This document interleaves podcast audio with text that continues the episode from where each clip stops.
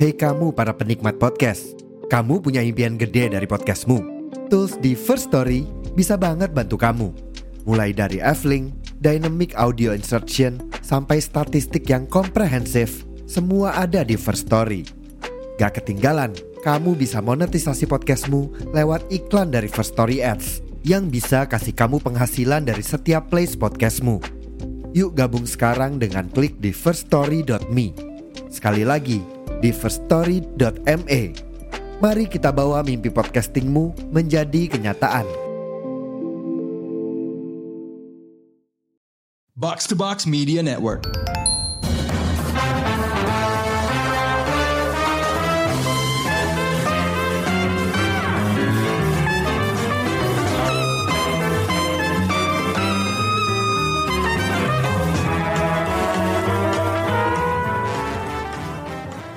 Pendengar Showbox, balik lagi di sebuah solo review Showbox Podcast dan masih juga nih Showbox ngejar ketinggalan dari film-film akhir tahun lalu yang belum sempat di-review. Setelah kemarin kita udah ngebahas Song Creature dan Rebel Moon, kali ini gue bakal membahas Aquaman and the Lost Kingdom, film kedua Aquaman yang lagi-lagi disutradarai oleh James Wan.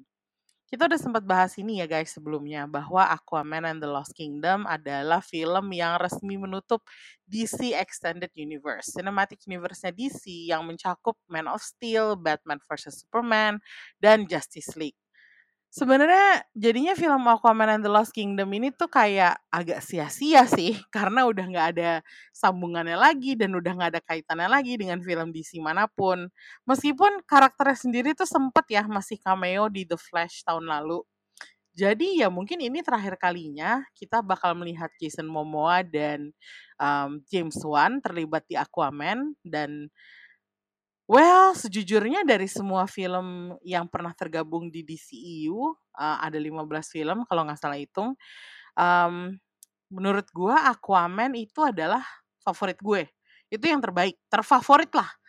Hmm, gue nonton Aquaman pertama tuh berulang kali uh, di bioskop dan di OTT, dan sampai sekarang gue pun belum bosen. Bahkan tiap kali gue nonton, kayaknya tuh gue bisa nemuin sesuatu yang baru gitu dari Aquaman gue nggak nyangka banget bahwa gue bakal suka sama Aquaman tapi film itu ternyata kena banget di gue dari segi mitologi, world building, plot sampai ke karakter-karakternya.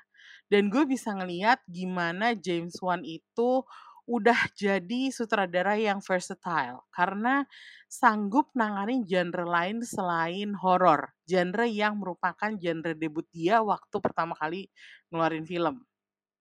Emang sebelumnya kan James Wan udah pernah nanganin actionnya di Fast and Furious.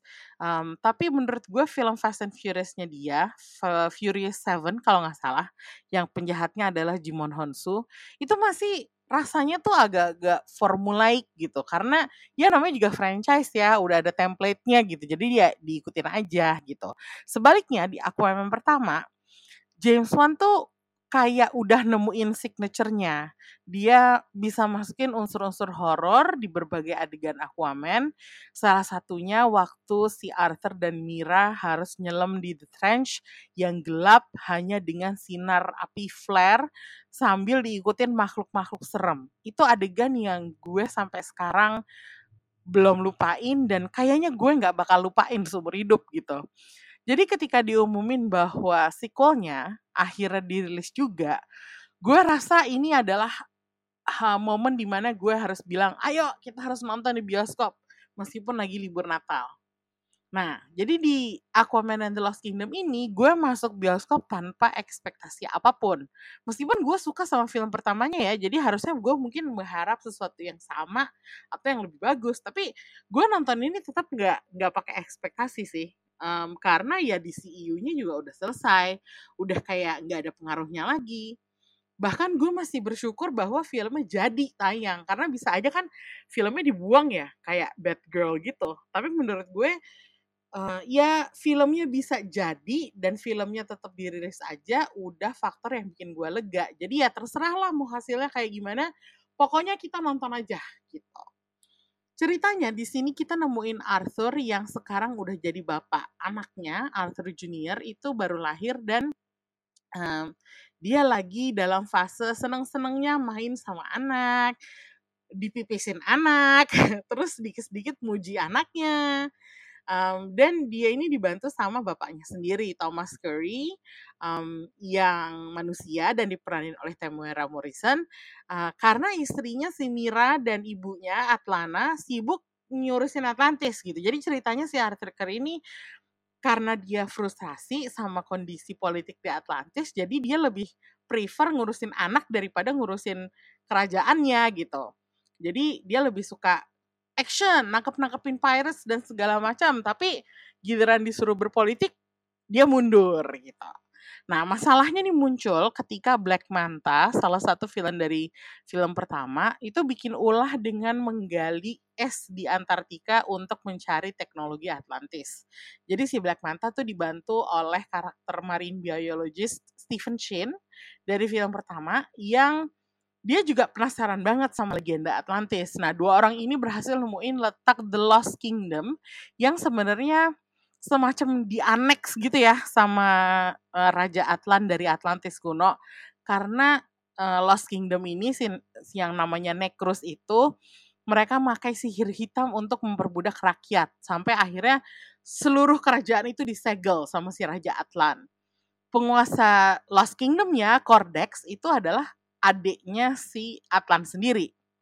Dan ketika esnya dihancurin sama si Black Manta, kesadarannya Cordex itu bangkit dan masuk ke Black Manta. Waktu Black Manta mecahin es yang menyegel gitu. Jadi ya akhirnya si Black Manta bisa tahu beberapa rahasia Atlantis sampai dia bisa ngacak-ngacak semuanya. Sampai akhirnya si Aquaman dan Mira um, harus cari cara untuk mencegah si Black Manta.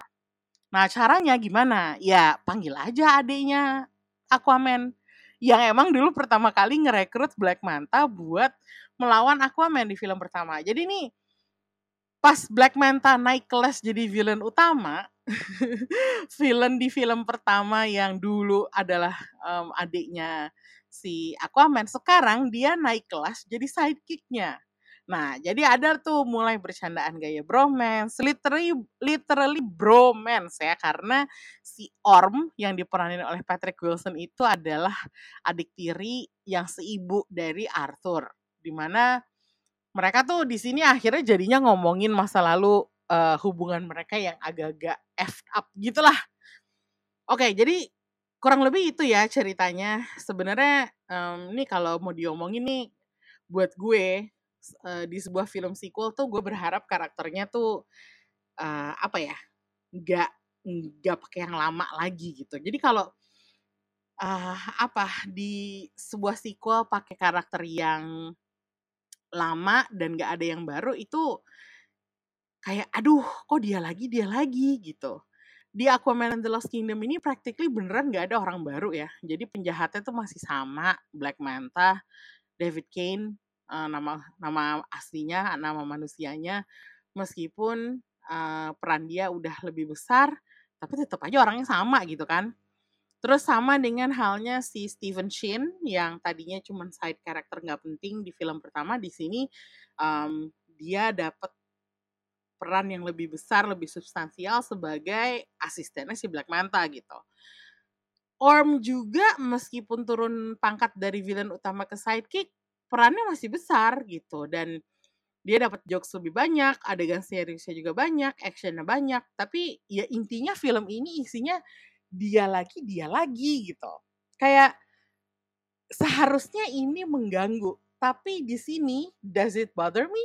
Well, surprisingly not gitu. Karena apa ya, karakter shifting yang terjadi di sini itu malah bikin gue lebih bisa mengapresiasi kemunculan mereka karena akhirnya cerita masing-masing karakternya jadi lebih komplit.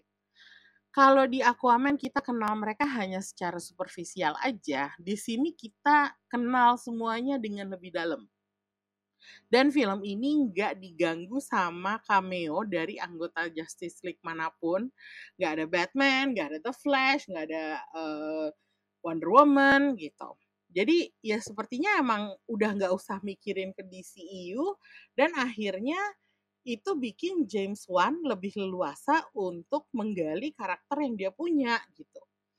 justru yang mengkhawatirkan buat gue itu bukannya pengulangan karakter yang ada, tapi uh, betapa sibuknya film ini. Durasinya aja udah panjang ya, sampai 120 menit lebih.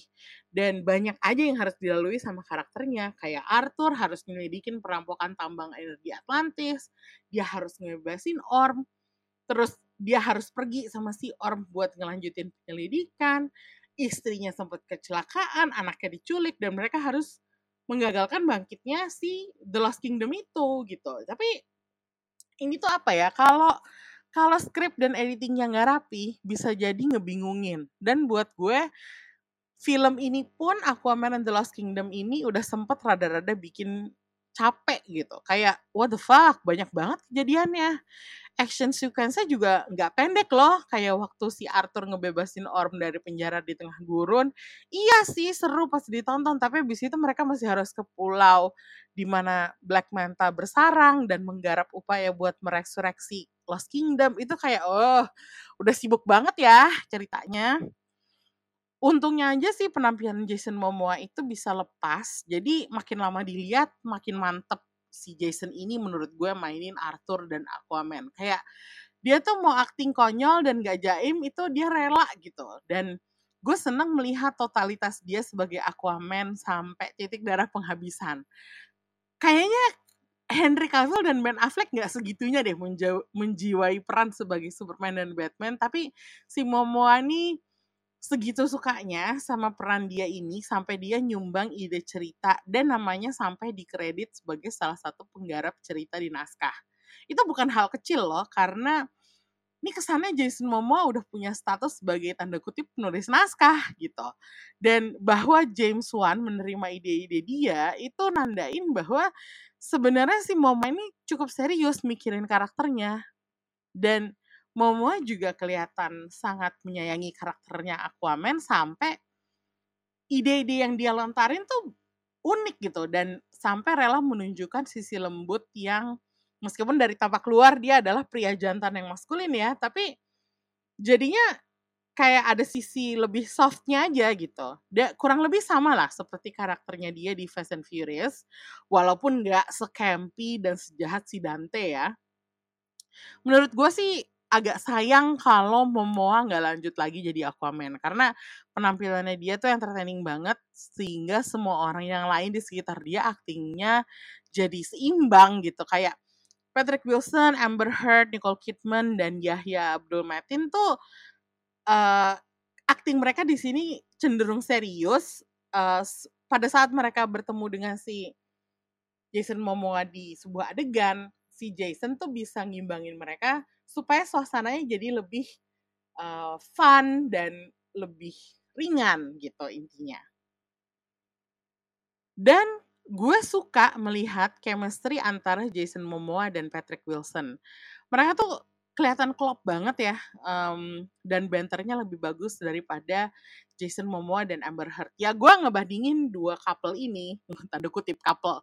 Um, Mungkin kalau sama Amber Heard dulu di film pertama, itu kan ceritanya Amber Heard memerankan Mira, seorang romantic interest. Jadi dinamikanya emang beda gitu. Tapi mereka kan intinya sama-sama jalan-jalan dan uh, punya misi sesuatu, mencari sesuatu dan akhirnya bertemu sama si Ratu Atlana yang diasingkan.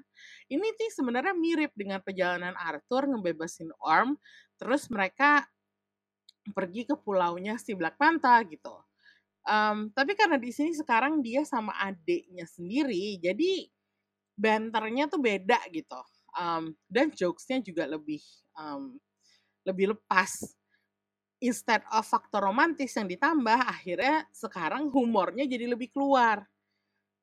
Mungkin yang agak kurang itu justru di kubu villainnya.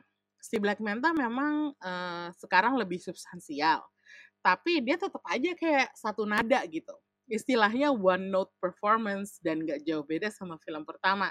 Sementara itu Randall Park yang memerankan Dr. Shin, uh, oke okay, sekarang lebih menarik karena dia sepanjang film terombang ambing uh, antara pressure dari Black Manta sama keinginan dia buat ngebantuin Atlantis. Masalahnya Randall Park itu dipatok sebagai comic relief. Padahal protagonis filmnya, si Aquaman sendiri, itu udah jadi comic relief gitu. Kadang-kadang gue capek aja sih ngelihat bercandaannya si Randall Park dibandingin sama Jason Momoa gitu. Jadinya agak agak apa ya berlebihan lah gitu. Mana terus asistennya si Black Manta tuh ada namanya Stingray. Itu tuh kayak ganggu gue banget karena ke sana tuh cewek ini cuman galak teriak-teriak tapi ya udah nggak ada lagi gitu. No death at absolutely no death at all gitu. Jadi ya ya gitu deh. Kayak agak kecewa aja sih sama kubu villainnya. Kalau soal gaya filmmakingnya James Wan di sini gue rasa dia udah makin mantep ya di genre action. Uh, balik lagi ngebandingin sama Fast Furious. Um, cara dia nge-shoot action di sini tuh apa ya kompeten gitu. Maksudnya oke okay, adegan actionnya tuh agak melelahkan karena panjang dan banyak gitu. Kalau dilihat satu persatu emang kompeten.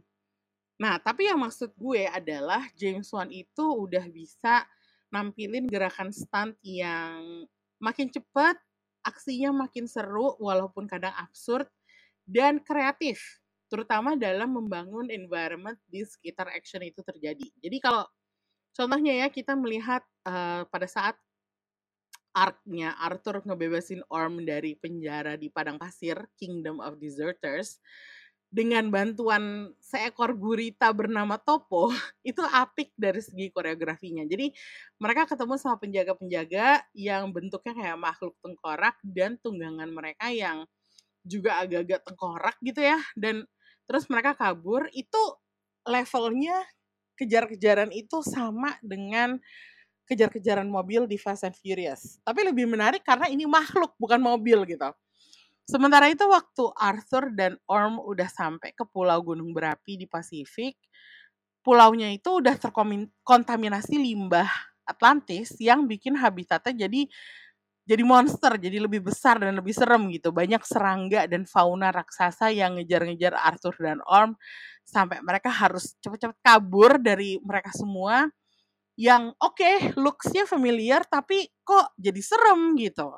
Dan buat gue ini kayak wah monster desainnya seru ya.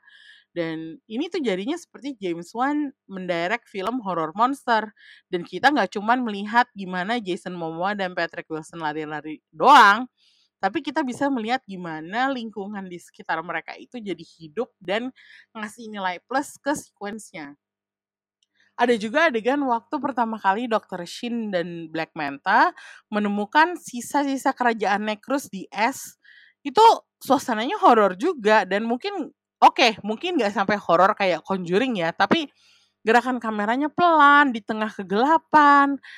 Ada kesan kayak ada sesuatu yang merayap, terus ada sesuatu yang nungguin di kegelapan itu itu sempet bikin gue resah dan jadi deg-degan sih. Gue sampai mikir sialan nih James Wan masih aja bikin gue takut. Tapi penambahan ini tuh bikin gue ngerasa filmnya nggak bakal boring sih kalau gini.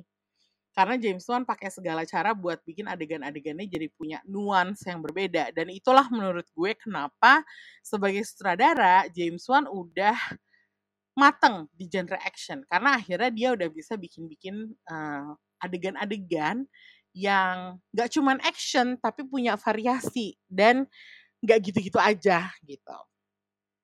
Lama-lama kalau dilihat James Wan itu juga bisa udah sampai sih ke levelnya James Gunn. Jokes-jokes yang keluar di sini tuh ngingetin gue sama gaya Guardian satu Galaxy bercanda. Kayak waktu si Arthur tuh sempet ngomong sama Orm, um, dia seakan-akan menyamakan Orm dengan Loki. Terus dia mereferensikan penjara dengan nama Azkaban dari Harry Potter.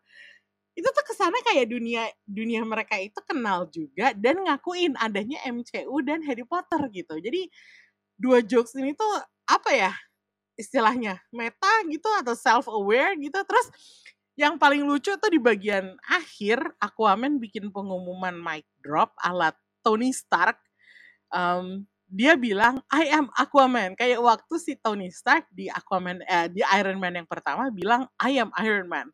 Dan itu cara filmnya ditutup juga gitu. Tuh kayak buset ini tuh tang incik banget humornya. Terus pertama kok kepikiran? Yang kedua kok boleh?